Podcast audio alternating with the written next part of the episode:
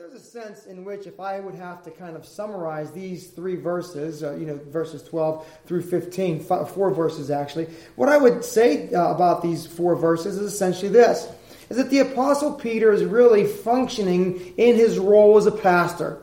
In his role as a pastor, he is calling his congregation to bear to mind certain things that he has already made clear to them. Not only do we see in this passage of Scripture a repeated emphasis on the word remember, we also see in this passage of Scripture a repeated emphasis on what the King James says, these things, or what the ESV says, these qualities. Did you notice it as we were reading the passage? Over and over again. Again, notice what Peter says here. Wherefore, I will not be negligent to put you always in remembrance of these things he goes on to say again as he comes down to verse 15. Uh, Moreover, I will endeavor that after my that you may be able after my decease to have these things always in remembrance. So Peter is picking up again the theme of these things. And what that reminds us of is what he's spoken of already in verses 5 through 7 of this first chapter. Remember he says, "If these things be in you and abound, they will make they, you will never excuse me you will never be barren or unfruitful in the work of our Lord Jesus Christ." These things, what were these things? The things there were those graces that God gives through faith in Jesus Christ, the grace of faith, the grace of temperance, the grace of patience, the grace of long suffering, the grace again that we see, the grace of godliness, the grace of love. And so again, Peter's not able to get away from these things, we might say. And he's bringing these things to our remembrance over and over again. And as I said before, in doing this, he is really fulfilling a pastoral function. Well, what I want to do as we work through this passage of Scripture today is I want to bring your attention to three points in this passage. Number one, I want you to see that Peter writes this from a sense of duty. He writes it from a sense of duty. We see this when he says, I will not be negligent. That idea of, ne- uh, of not being negligent really conveys to us something of the duty and compulsion that he felt himself under by way of the calling that the Lord Jesus Christ had placed upon his life. And we'll take a look at that. So he writes from a sense of duty. There's also, we can say, that he writes from a sense of urgency. And we see this in his repeated reference to this tabernacle, this body that he's living in now. Peter is writing as an old man, as an older man. And as an older man, he realizes time is short, but the work must go on. And so there's not only a sense of duty that Peter writes with, there's a sense of urgency that Peter writes with. But the third thing I want you to see, and this will be the most important thing, is that, that Peter also writes with a sense of a desire to make Christ known he writes with a sense that Christ might be known in these qualities that he has already referred to here. And what we're going to see, that this will be the emphasis that he repeats. When he talks about these things over and over again, what I hope to show you to do is that these very things that he writes about are the things that mirror for us qualities in our Lord Jesus Christ. When Peter says, when Peter talks about your faith and add to your faith virtue, we're going to see and we're going to develop that there are that these are the very qualities that mark the life of our Lord Jesus Christ. You might ask yourself, you may you may ask yourself the question, did Jesus have faith? And I would say to you, of course he did. And I would say to you that not only did he have faith, he had faith to such a degree that others saw his faith in him and he was mocked for his faith. I think I've made this point here in the past. There he was hanging on the cross. And what did his enemies say about him? He trusted in God. Let's see if God will deliver him now. You see, Jesus Christ had faith.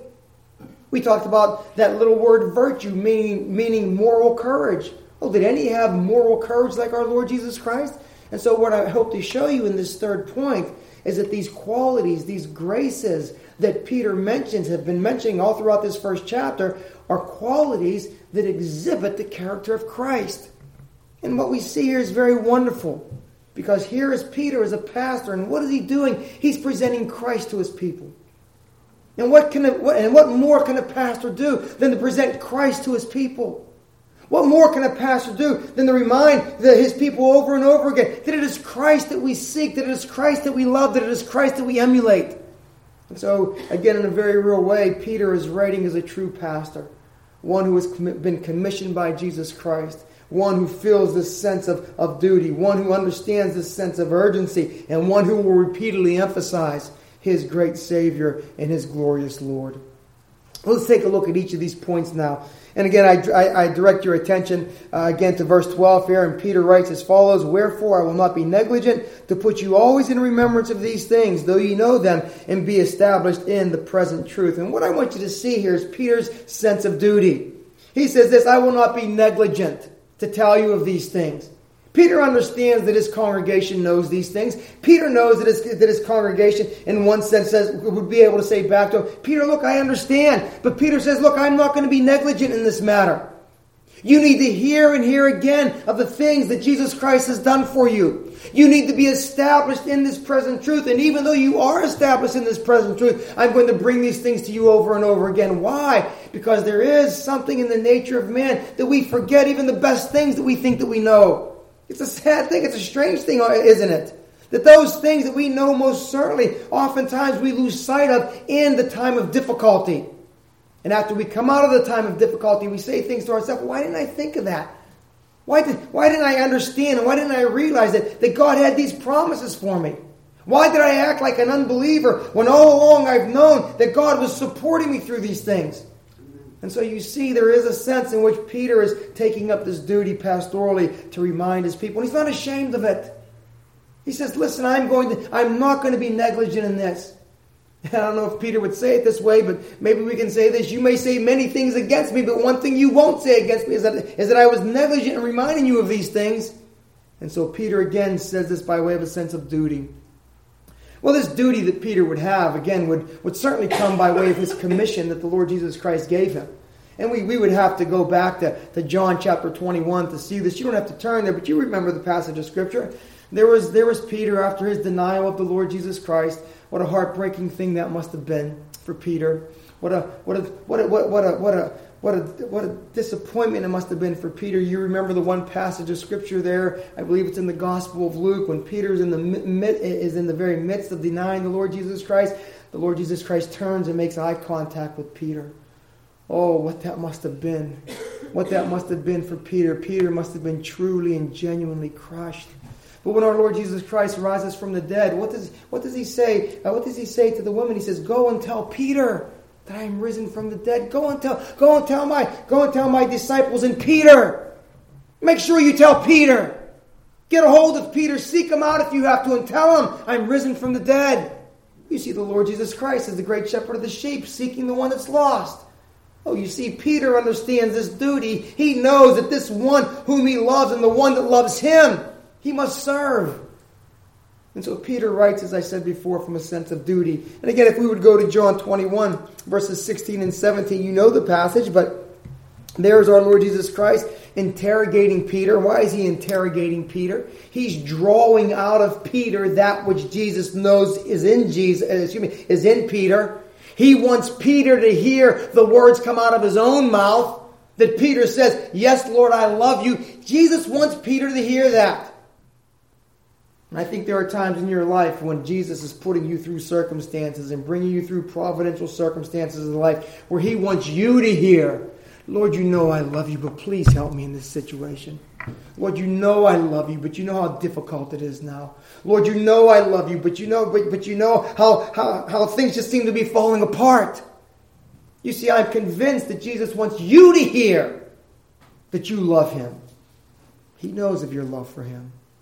But, Peter, but our Lord Jesus Christ interrogates Peter, and he says, He saith unto him the second time, Simon, son, son of Jonas, lovest thou me? And he saith unto him, Yea, Lord, thou knowest I love thee. And Jesus said unto him, Feed my sheep. You see, here's the commission. Verse 17, he saith unto him the third time, Simon, son of Jonas, lovest thou me? And Peter was grieved, because he said unto him the third time, Lovest thou me? And he said unto him, Lord, thou knowest all things, thou knowest that I love thee. Oh, Peter, Peter is confirming it now. You think that Peter would ever be able to deny that he loved the Lord Jesus Christ? Have you ever wondered sometimes, do I really love Christ the way I should? Do I really love him the way I should? I think the Lord Jesus Christ was, was bringing Peter to this point. When Peter looked back, he'd have to say this, yes, Lord. Let, yeah, if, I don't, if, if, if, there's one thing I know, I know that I love the Lord Jesus. And I'm, I'm convinced that this is what our Lord was doing. And what does our Lord say? He says this he says, Feed my sheep. Jesus saith unto him, Feed my sheep. And what I want you to see then is that Peter would have a sense of duty when he's performing the function of a pastor. When he says, I will not be negligent in telling you these things. And so it was a, we can put it this way, it was a dutiful call. He was called by way of duty to this work of, pa- uh, of pastoring the flock. But I also think that it was something of a gracious call as well. Because, here's our Lord Jesus Christ, as I said before, seeking out Peter. Here's our Lord Jesus Christ making overtures to Peter. Here's our Lord Jesus Christ drawing out from Peter that love. And there is a great element of grace here. And I want you to see that in your own life as well. That when, when God calls you, when the Lord Jesus Christ calls you to a task, yes, again, He may impress upon you a great sense of duty and burden. I hope and I pray that and your service for Jesus Christ and in your consideration of what God is calling you to in life, that you do not shy away from the concept of duty before God. But can I ask you to blend it with the idea of the graciousness of the call that God gives to you to serve Him? Can I ask you to remember that the call that God has given to you is a call that went out to you while you were a sinner? Can I remind you that the call that God still has upon your life to serve Him is a call that comes to you even after all of your repeated and my repeated disobedient acts? Can I remind you again and again that whatever there is by way of duty in the Christian life, it is flavored and it is sprinkled and it is tempered with grace? And so when God calls the man or woman to stand for Him, by way of duty, we might say, oh, there's much of grace in there as well. And so here is Peter understanding this, this dutiful call that he has, but it's a gracious call. And I think this really combined together to make Peter love the work that he was called to. Not love the work that he was called to in the sense that I love this work, although I think Peter did, but to love it in the sense that I love this people that God has called me to. So Peter says, Therefore, I will not be negligent to tell you these things. I will not leave off preaching to you the word of God, he says. I will make sure I will, I will take every step to make sure that not only you hear the word of God now, but in the future you'll be able to hear the word of God. And again, this is what Peter was saying. This word idea, uh, excuse me, this word or this idea of, uh, of negligent, I will not be negligent. We find this a couple of times uh, in the scripture, this word uh, negligent. And what does it mean? Well, first of all, let me say this. I, I want to bring this out to you because I think there's a tendency in the Christian life to become negligent about our spiritual well being. You see, again, Peter's writing from the perspective of a, of a pastor. And he is saying in his role as a pastor, he will not be negligent to, to do the things that he's laid out here. But you know, in the, in the Christian life, the Christian can become negligent uh, concerning his or her, her, concerning his or her soul. You know, as Christians, we can become negligent in those things that God has called us to and demanded of us, we might say. And again, the, the Christian life is a life of grace. We know that. We understand that. But you know God wants to see you every day in fellowship with Him in prayer. Sometimes we get negligent, don't we? You know every day God wants to communion with you through His Word, and we get negligent, don't we? You know that there are things that God has gifted you for and enabled you to do, but we get negligent in these things, don't we? And so again, this idea of negligence is a, is, is, is, is, is a great uh, uh, uh, uh hindrance in the life of the Christian many times. And that's why I want to focus on this word. And the word, uh, the word negligent here carries with it what we might say uh, the idea of um, the idea of uh, uh, leaving something off as, as unimportant. Uh, in Matthew 22, verse 5, we, uh, this word is used in, in, the following passage. we read the following, but they made, they were they were invited to the wedding feast, but they made light of it and went their ways, one to his farm and another to his merchandise. Here was the call of the gospel to sinners. Actually, I'm sorry. Here was the call of men and women to come to, the, to, the, to this marriage feast. And rather than taking it up with seriousness, what did they do? They made light of it. No big deal. No big deal. No, no, yeah, no, no big deal to go to this uh, to this wedding. And there's sometimes when we offer the, the gospel to sinners and, and they treat it like no big deal.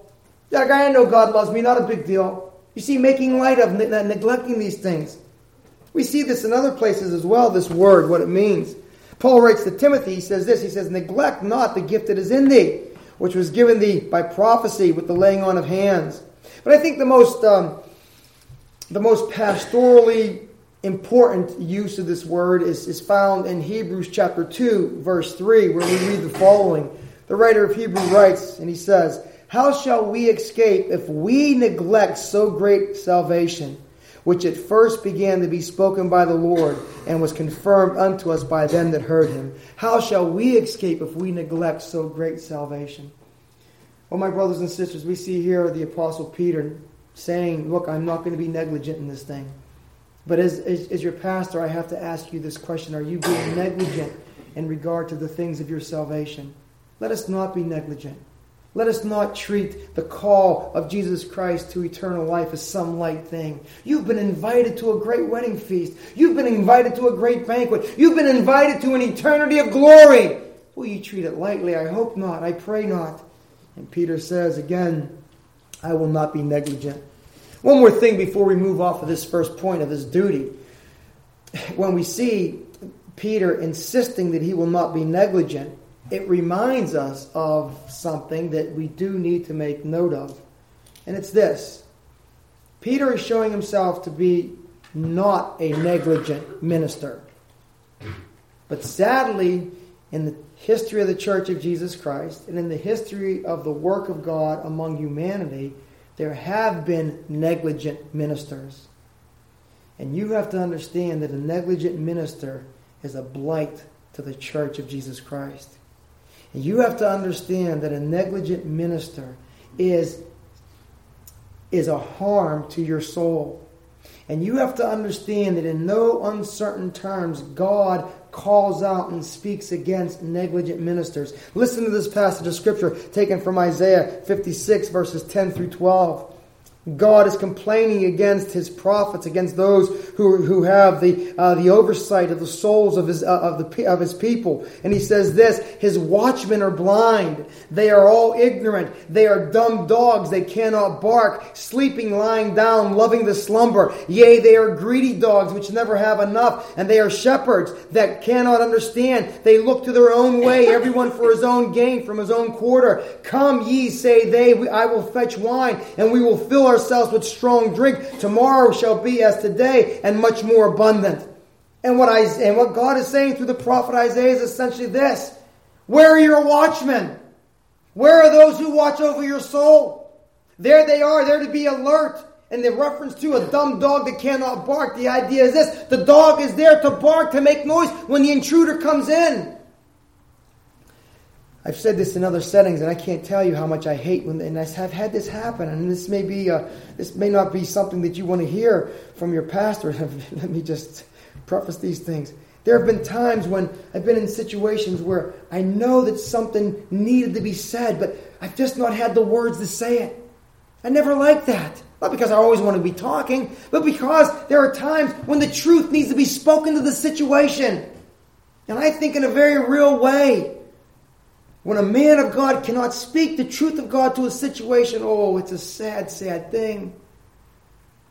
But may that never happen by way of purposeful design. May that never happen because the minister says, I will eat and drink and take my leave. May it never happen because the minister looks, around, looks to the people of God not as a flock to be cared for, but as sheep to be fleeced. In this passage of Scripture, we're in one sense seeing almost a direct contrast to what's going to be picked up in, uh, in the second chapter here. When he goes in to talk about false teachers. The false teachers, they see you not as the flock of Jesus Christ to be cared for, but as a flock to be fleeced. You're there for their benefit. Negligent ministers are a blight on the church of Jesus Christ. And now, can I ask you this? The application is very straightforward and simple, isn't it? Oh, how you need to be praying for your pastor. You understand? How you need to be praying for your minister. How you need to be praying that there will be something of Peter in this man right here that says, I will not be negligent to tell you of these things, even though you know them. May God give you grace and may God give me grace in this regard. So Peter writes again from a sense of duty. But Peter also writes from a sense of urgency. And again, we see this as we, as we go on here in verses uh, 13 and 14. Yea, I think it meet as long as I am in this tabernacle to stir you up by putting you in remembrance, knowing that shortly I must put off this my tabernacle, even as our Lord Jesus Christ has showed me. Well, again, we see something here of the, of the sense of urgency. And most, all the commentators you know, make the mention that Peter is writing here as an old man. Nobody knows how old he is, but everybody knows he's an old man that's writing here. And that kind of gives something of an urgency to what Peter is saying. Something wonderful about that it really is a man or a woman, a Christian man or a woman who knows his time on this earth is short and is, and, and is insistent on making his, his or her remaining days count for the glory of God. It's a wonderful way to approach old life. It really is. It's a wonderful way to, to, to go to your grave, we might say. It's a wonderful thing to, to, to, to leave this world going full bore for Christ. You know, we see passages of Scripture uh, that remind us of this. Let me just uh, catch up here for a minute. Uh, we see passages of, uh, of Scripture uh, that remind us of this. Psalm 92, verses 12 through 15. The righteous flourish like a palm tree and grow like a cedar in Lebanon. They are planted in the house of the Lord. They flourish in the courts of our God. They still bear fruit in old age. And they are ever full of sap and green to declare that the Lord is upright. You see, this is what they're doing. These blessed, these blessed gray-headed saints. And what are they doing? They're declaring the righteousness of the Lord. No holding them back. No slowing down. Whatever they have left in the tank, it's being all spent for the glory of God. Oh, to live life being spent for Jesus Christ. You see again, Psalm 71, verse 18. Now also, when I am old and gray headed, O God, forsake me not until I have showed thy strength unto this generation and thy power to every one that has come. You see, in one sense, we would say this: this is our, these are our parental duties, are they not? And our, and our, and our duties as grandparents. Here we are with our gray hair. And what are we to do? We're to declare God's faithfulness to this coming generation. Oh, young ones, you need to know and understand. Can I point you out, Vivian? Can I point to you got Nick and, and Anthony? Can I point out to you? You need to know of God's faithfulness and God's love. You see, that's our duty before God. And so again, Peter has this sense of urgency, but I think the sense of urgency is not only because of his age. I think his sense of urgency is more so because of he knows that the Lord Jesus Christ spoke to him very specifically and said to him, Peter, listen, when you're an old man, you know, when you were young, you went wherever you went, wherever you wanted to go, and however you wanted to go. But when you're old, they're going to bind your hands together. And basically, he says you're going to be put to death. Peter knew that he would have the grace of martyrdom. He didn't know when it would happen, but he knew that it would come. And therefore, Peter thought within himself, every day I have, I'm going to make account for the Lord Jesus Christ. Well, my, my Christian friends, we don't know if any of us are appointed to the grace of martyrdom, but we know our last day is coming.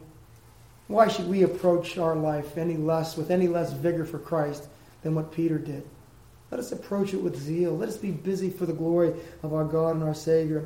Again, Peter uses kind of an interesting designation here when he talks about himself. He says uh, twice, he says this, I think it meet as long as I am in this tabernacle Verse 14, knowing that shortly I must put off my tabernacle. Uh, Peter, uh, excuse me, Paul uses the word tent or tabernacle as well. I believe it's in 2 Corinthians chapter uh, 5, verse 2. And there are a couple of ideas that are, that are represented there. Uh, the, the idea of a tabernacle is, is always that of a temporary dwelling. It, it's something of a, not so much of a, of, of weakness, but more of temporariness and transitoriness, uh, and being, being transitory. Forgive me for not knowing to use the right word there, um, of being uh, transitory. And the idea is that is this: is that while you're in the tent, you're always looking for the the, the abiding home.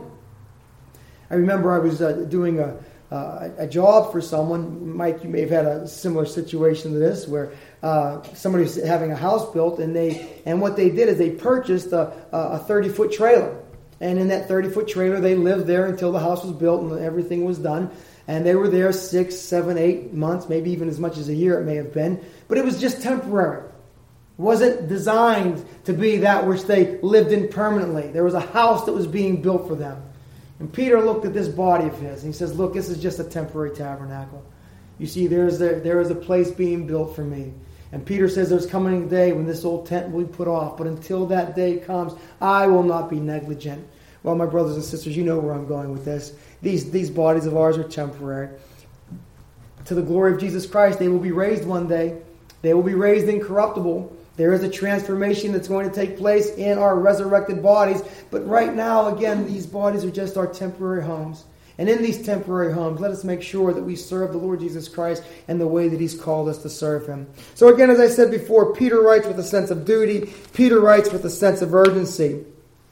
And what Peter does with this sense of urgency is that the sense of urgency isn't just general, we might say. The sense of urgency is specific. Notice what he says here in verse uh, 15. He says, Moreover, I will endeavor that ye may be able after my decease to have these things always in remembrance. Here is the specifics of the urgency that Peter writes with. He says, I will endeavor that after my decease, again, this is the whole thing of the tabernacle, after my decease, that you may be able to always have these things in remembrance. What's Peter referring to here? Well, first of all, I want to address the way in which Peter is, is, is going about this duty. When he says, I will endeavor, Peter is taking up a word that he's already used twice in this epistle, and that's that word diligent, when he says to his readers to be diligent to make their calling and election sure. To give diligence that those things that he was talking about were in them. So, Peter, in a very wonderful way, is we would put it like this Peter is practicing what he's preaching. Peter was calling the church to diligence. Peter was being diligent. And what he was being diligent in is essentially this he was making sure that the coming generations would have that which was needful for their spiritual well being. And so, what he does is he pens these epistles. I, I know that you've heard me say this before because I said it in another context. I think it was when we were looking at our doctrine of Scripture, when I was laying out some of the foundational uh, principles that, that, that, that, I would kind of identify by uh, way of emphasis in my ministry. Uh, the first uh, sermon that we gave along those lines was on the, was on the doctrine of inspirations from te- second, second Timothy uh, 3 16 and 17. And one of the things that I said there is that I, I always find this passage of Scripture very interesting is that when Peter is concerned for the future well being of this congregation, what he doesn't do is he doesn't establish an ongoing papacy. He doesn't establish an ongoing apostolic office. He will have ordained elders. There will be pastors. But by way of this concept of an abiding papacy, you don't see it. But what Peter does do for the well being of the congregation is this he writes Scripture. And Scripture becomes for us that which guides the church. Scripture becomes for us that which is the basis of all we say. Scripture becomes for us the authoritative voice of God in the church of Jesus Christ. And so Peter says, I will not be negligent to write these things in order that you might have them for, for your remembrance. What's also interesting, though, here is this is that many of the commentators believe that not only is Peter referring to these epistles that he's writing, some commentators, and I stress that some because little less uh, unanimity among the uh, commentators on this point. But some commentators believe that, that Peter was also referring to the writing of the Gospel of Mark. Now, many, uh, many understand that Mark's Gospel was really Peter's account that was taken down by Mark. We have writings in church history that make this kind of a reference. And so, what some believe is that when Peter talks about, I'll do what is necessary for you to have these things in your remembrance, he is speaking about the Gospel of Mark that is yet to be written. Kind of an interesting, uh, interesting thought there. But, it, but again, it all comes back to, to, to, to the primacy of Scripture. And the Scripture becomes, again, as I said before, that guiding light for the church to walk by under the, uh, under the, uh, the ministry uh, of the Spirit of God. So again, Peter talking about this idea of, of, of, making sure the congregation, his, his people, have these things in remembrance. And this brings us to, to other ideas about writing eh, for the scripture, which, which we should not overlook. This, the scripture being written is, is vital. It's not by mistake that we have a written record of the, uh, of the, of the actions and the activity and, and, the work of Jesus Christ. It's not by mistake that we have a written record uh, that goes from Genesis to Revelation. And the reason why is because writing in the, by way of the design of God is very, very uh, central to his whole conveyance of revelation. Listen to these passages of Scripture. Exodus 17, verse 14. And the Lord said unto Moses, Write this for a memorial in a book and rehearse it in the ears of Joshua. Now, don't get me wrong. Much by way of oral tradition, we understand was part and parcel of, of ancient Jewish culture. Much by way of oral tradition would even have a, have a place within the history of the Christian church. But there is a sense in which that was that which is written becomes primary. Write these things in a book. Why? So that Joshua might be able to rehearse them all the days of his life. You see, there's a permanency to this record. We have other passages of Scripture. Again, Deuteronomy uh, 17, 18. And again, I, I preach from this passage of Scripture. I'm almost positive uh, here. Deuteronomy 17, 18, and it was, and the title of the sermon was A Royal Approach to the Word of God. And you might remember that one of the things that the Old Testament kings were supposed to do is that they were supposed to write a copy of the, of the book of the law. Deuteronomy 17, 18. And it shall be when he sitteth upon the throne of his kingdom that he shall write him a copy of this law in a book. And so again, the idea was, was uh, is given for permanency, to be able to read it and reread it. You know, it's very interesting. Now, one of the things we have to understand about the Scripture is that the Scripture is never designed by God to be read one time and set aside. It's not. The Scripture is designed to be read over and over and over and over and over and over and over again. I hate to say it this way. It's not impressive if you would say to me, well, I read the Bible 10 times. I mean, I'm glad you've read the Bible 10 times. That's not enough. You need to be writing, reading the Bible to the end of your days. That's the way God has designed it. Other passages of Scripture. Isaiah 30, verse 8. Now go write. Now go write it before them in a table and note it in a book. Now listen to this. That it may be for the time to come forever and ever. Why does God command that things be written down? That it may be for the time forever and ever. Jeremiah uh, 30, verse 2 Thus speaketh the Lord God of Israel, saying, Write all these words that I have thus spoken to thee in a book. Habakkuk chapter 2, verse 2. From the King James, this may leave you with a little bit of a question, but I'll explain the passage here in a minute. Habakkuk chapter 2, verse 2. And the Lord answered me and said, Write the vision and make it plain upon tables, that he may run that readeth it. What does that mean? What God is saying through Habakkuk is write this, write these words so large and so clear that even if a man is running down the street, he'll be able to see it. In other words, placard it on a billboard, so to speak. And so again, this writing, when the Lord Jesus Christ wants to speak to the churches, what does he do?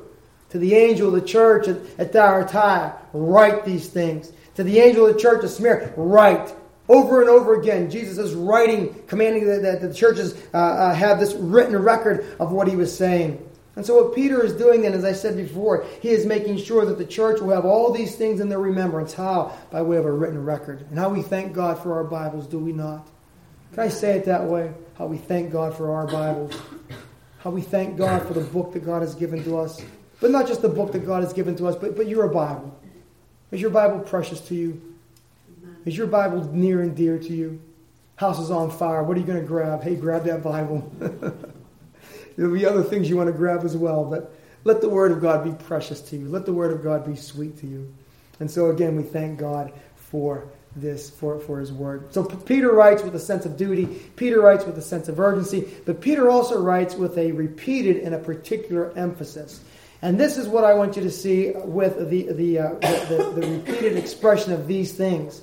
Now it's interesting, we, we've, we've almost read this first chapter in such a way as, as that, although we, we have made mention of it, but we could have read this first past, uh, chapter without really paying attention to that little phrase, these things.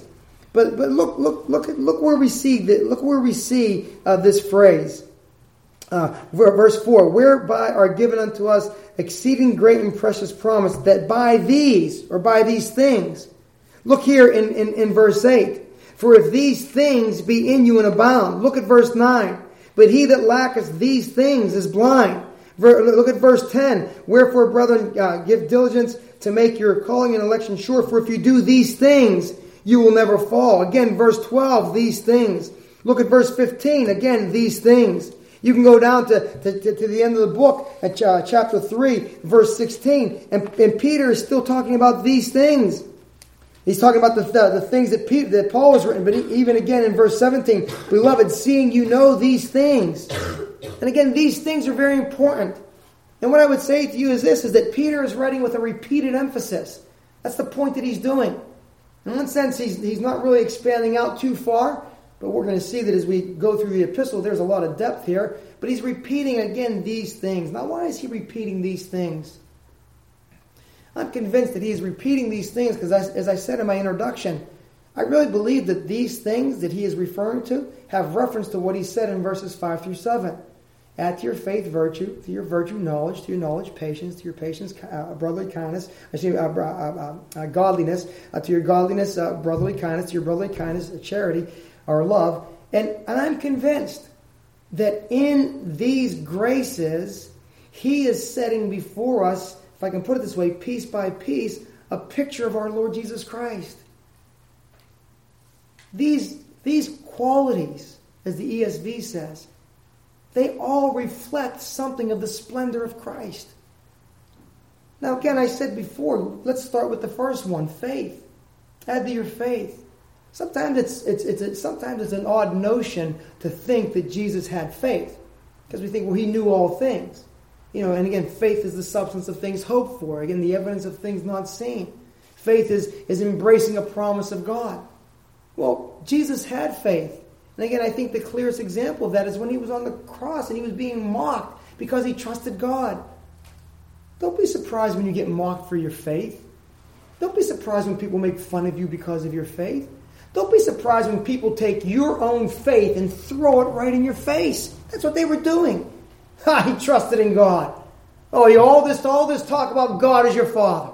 All this talk about that, that God is with you. You see, and again, if you if you read the next time you read the accounts of the crucifixion of our Lord Jesus Christ, notice how many times taunting and mocking is hurled at Jesus Christ. From a human perspective, tough enough the suffering that he went through, but to be demeaned and to be made fun of and to be treated no more than like the day's entertainment.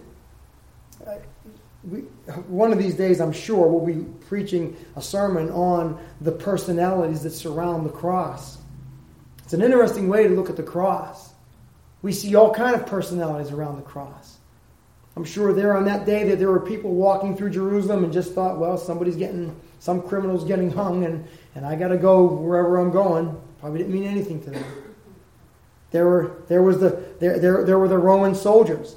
And what was Jesus hanging on the cross to them? As I said before, he was the, he was the day's entertainment. Oh, hell, King of the Jews. Oh, smack, who smote thee? He was, he was their entertainment. The centurion, oh, he saw something, didn't he? The disciples around the cross, oh, what did they see? And so, again, these personalities surrounding the cross, you see again this idea Jesus died in faith. But not only faith, add to your faith virtue. And we said that, that this idea of virtue is moral courage. Listen to the moral courage of our Lord Jesus Christ when he, when he confronts the religious leaders of his day. Woe unto you, scribes and Pharisees, hypocrites! Yes, moral courage. You see our Lord Jesus Christ having these things that Peter is setting before us. Other things that we see our Lord Jesus Christ, every one of these things. Every one of these things we see in our dear Savior, in our blessed Savior. Knowledge. John 10 15, as the Father knoweth me, even so I know the Father. You see, here was the, the very unique knowledge that Jesus Christ had and gave to his people. Temperance. Well, how do we see the temperance of our Lord Jesus Christ? Well, there's a number of ways in which we can see, but I want to draw you back to an Old Testament passage of Scripture. Temperance, control. He was oppressed and he was afflicted, yet he opened not his mouth. He has brought as a lamb to the slaughter, as a sheep before his shears is dumb, so he opened not his mouth. You see, our Lord was temperate. He was dealing with that situation in such a way as not to break out of it, so, so to speak, but he endured that which was there. Very closely related, patience. I was thinking, how can I how can I illustrate patience for the people of God here this morning that our Lord Jesus Christ uh, that our Lord Jesus Christ exhibited? Well, there are a number of ways in which we can see it. We can see his patience with his disciples. There they were, slow to believe all that the prophet had spoken. There they were, and, in, not able to perceive the things that were going on. I was reading in John, in John chapter um, uh, 12 uh, this, this past week. Our Lord Jesus Christ is coming in with his triumphal entry into Jerusalem, and the people of God, excuse me, I'm, I'm sorry, and, and, the crowds there are singing hosannas to his name in fulfillment of Scripture. The Lord Jesus Christ is purposely setting himself on a donkey, fulfilling Scripture, and the Scripture says, and the disciples understood not, had no clue. But our Lord was patient with them. But I think even a greater picture of patience is is found in the, in, in the book of Revelation. And we see it this. Uh, Revelation, um, um, excuse me here for a minute. Uh, uh, Revelation uh, chapter 2, verses 20 and 21. He says this, Notwithstanding, I have a few things against thee because thou sufferest that woman Jezebel, who calleth herself a prophetess, to teach and to seduce my servants to commit fornication and to eat things sacrificed unto idols. Listen to what he says. I gave her space to repent of her fornication, and she repented not. Look at the patience of our Lord Jesus Christ. I gave her space to repent. What I'm saying to you is this is that Jesus Christ exhibits patience to each and every one of us. When there we were in our sin, and he waited for us to come to him. There we were in our sin. And our Lord Jesus Christ was patiently waiting for us to come. And wherever you're at right now, I'm telling you, Jesus Christ is being patient with you. But understand the day of patience will one day come to an end. The day of grace will one day come to an end. But in this day, it's the day of grace and the day of patience. Oh, will you come to the Savior? You see our precious Lord showing patience, godliness. Was, ever there, was there ever a more godly man than Jesus of Nazareth? He's able to say in the presence of his enemies, Which one of you convinces me of sin? And then brotherly kindness. I Had a hard time finding a passage for this, I have to admit. Because most of the time that the Lord Jesus speaks about his love, it's not in the in the Greek word phileo, brotherly kindness, it's in the word agape. This this undeserved love, this this unconditioned love. But I think we can see a passage of scripture that reminds us of this good of this goodness of our Lord Jesus Christ to his fellow man. Acts chapter 10, verse 38. Peter is preaching the gospel, and what does he say? He's talking about Jesus Christ, and he describes him this way He went about doing good and healing all that were oppressed by the devil. That's our Lord. He went about doing good. You see, Pete, you can do this as well. This is what our Lord did. This is what Jesus did. And then again, the last thing that we see here and add to your brotherly kindness charity, love. I think of that passage in John 13. There, now, therefore, before the feast of Passover, when Jesus saw that his hour was come, he should depart out of this world unto the Father. And I love this little phrase having loved his own which are in the world, he loved them unto the end. That's no different for you, brothers and sisters. He loves you unto the end. He loves you unto the uttermost. Do you understand why Peter says, Look, I'm not going to tire of telling you all this stuff. I'm not going to be tired of reminding you over and over again that these things, which are brushstrokes of the person of our Savior Jesus Christ, I have no image of Jesus Christ to give you. I have no picture of Jesus Christ to give you, other than these qualities that are on the pages of Scripture. If you want to know what Jesus Christ looks like, look at these things. And you pray that this preacher will not be negligent in telling you about these things over and over again. Let's pray. Our Heavenly Father, we thank you for the Lord Jesus Christ, and we thank you for his presentation here on the pages of Scripture. We ask and we pray, Lord God, that you would give us grace. Number one, never to be impatient with those who will remind us over and over again of the things that we already know, but that we would patiently, Lord, patiently hear your word being set before us. Number two, Father, I would ask this. I would ask that this congregation, Lord, would always expect of their pastor this diligence and that they would, Father, if need be, bring to my mind negligence should it be found in my ministry. But thirdly, Father, what I ask and I pray is this is that every time we open up the Word of God, we might see Jesus Christ. Grant these things to us, Father, we pray. In Jesus' name, amen.